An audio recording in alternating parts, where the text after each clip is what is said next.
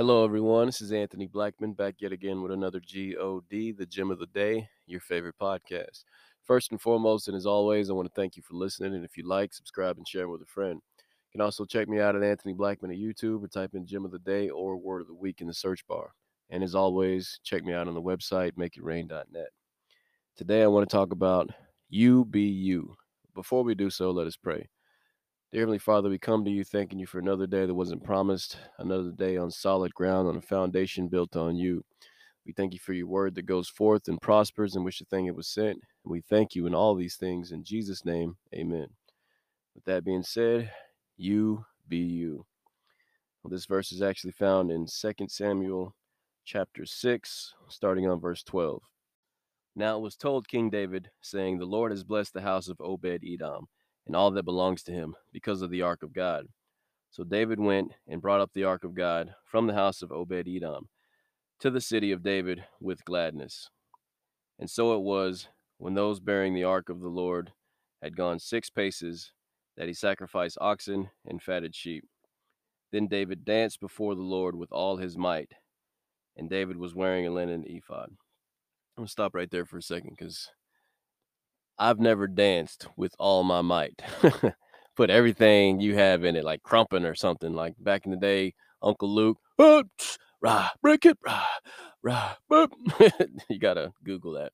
But anyways, just think about this dude dancing with everything he has, glorifying God, all for God, worshiping, right? Just just getting it. all right, let me keep reading. Verse 15.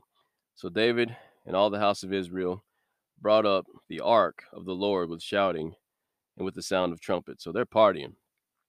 Verse 16. Now as the ark of the Lord came into the city of David, Michal, Saul's daughter, looked through a window and saw King David leaping and whirling before the Lord, as she despised him in his heart. So she was upset about this, seeing David basically dancing for God, like out there just getting it, right? she was like, What is this dude doing? Despising him. So think about this, right? David was, uh, uh, he played the harp, he wrote lyrics, he wrote songs. He was a musician, right? He, that's what he liked to do. He liked to jam out. That's that's who David was. Before he was a warrior, before he was a king, he was sitting in the field and writing music and play the harp for the for Saul. Like he was just that's what he did. He jammed out, right? So if he wants to dance and worship God in, in that manner, that's who he was, right? You be you, David. You do you, baby. so verse 20, skip down to verse 20. David returned to bless his household. Michal, the daughter of Saul, came out to meet David and said, How glorious was the king of Israel today, uncovering himself today in the eyes of the maids and his servants, as one of the base fellows shamelessly uncovering himself. So she's in her feelings, like, "Wow, how dare you go out and dance in front of everybody like that? You're making a fool of yourself." So David said to her, "It was before the Lord who chose me instead of your father and all of his house to appoint me ruler over the people of, of the Lord, over Israel. Therefore, I will play music before the Lord, and I will be even more undignified than this, and will be humble in my own sight but as for the maidservants of whom you have spoken, by them I will be held in honor.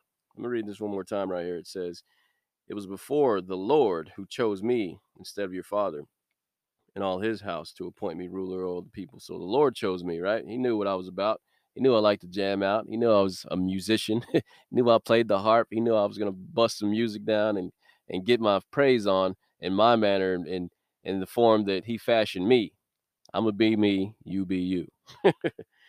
He also said once again, Therefore I will play music before the Lord. That's what I do. You be you, David. What I'm getting at is you, as you are, you're enough. When you come to God, everything that you use, everything that you're good at, everything He's instilled in you can be used for the Lord, used in worship, used to glorify Him. Now, I like to write lyrics myself. I was never a rapper by any means, but I did like to to rap sometimes and you know share a verse or two here and there. I remember one guy was like, "Oh, you think you're a rapper?" I was like, "Yeah, not really, you know." But I know I've shared lyrics with certain people and I've uplifted and encouraged them through that. Right? I've actually brought people closer to God by just something I wrote, something that wasn't even really spiritual, but it was an uplifting message and it drew them in to where I could share scripture, share a word with them, right? So I was being me, you be you. You use what you have to to bring glory to God, right? To to to worship and honor and pay homage. You be you.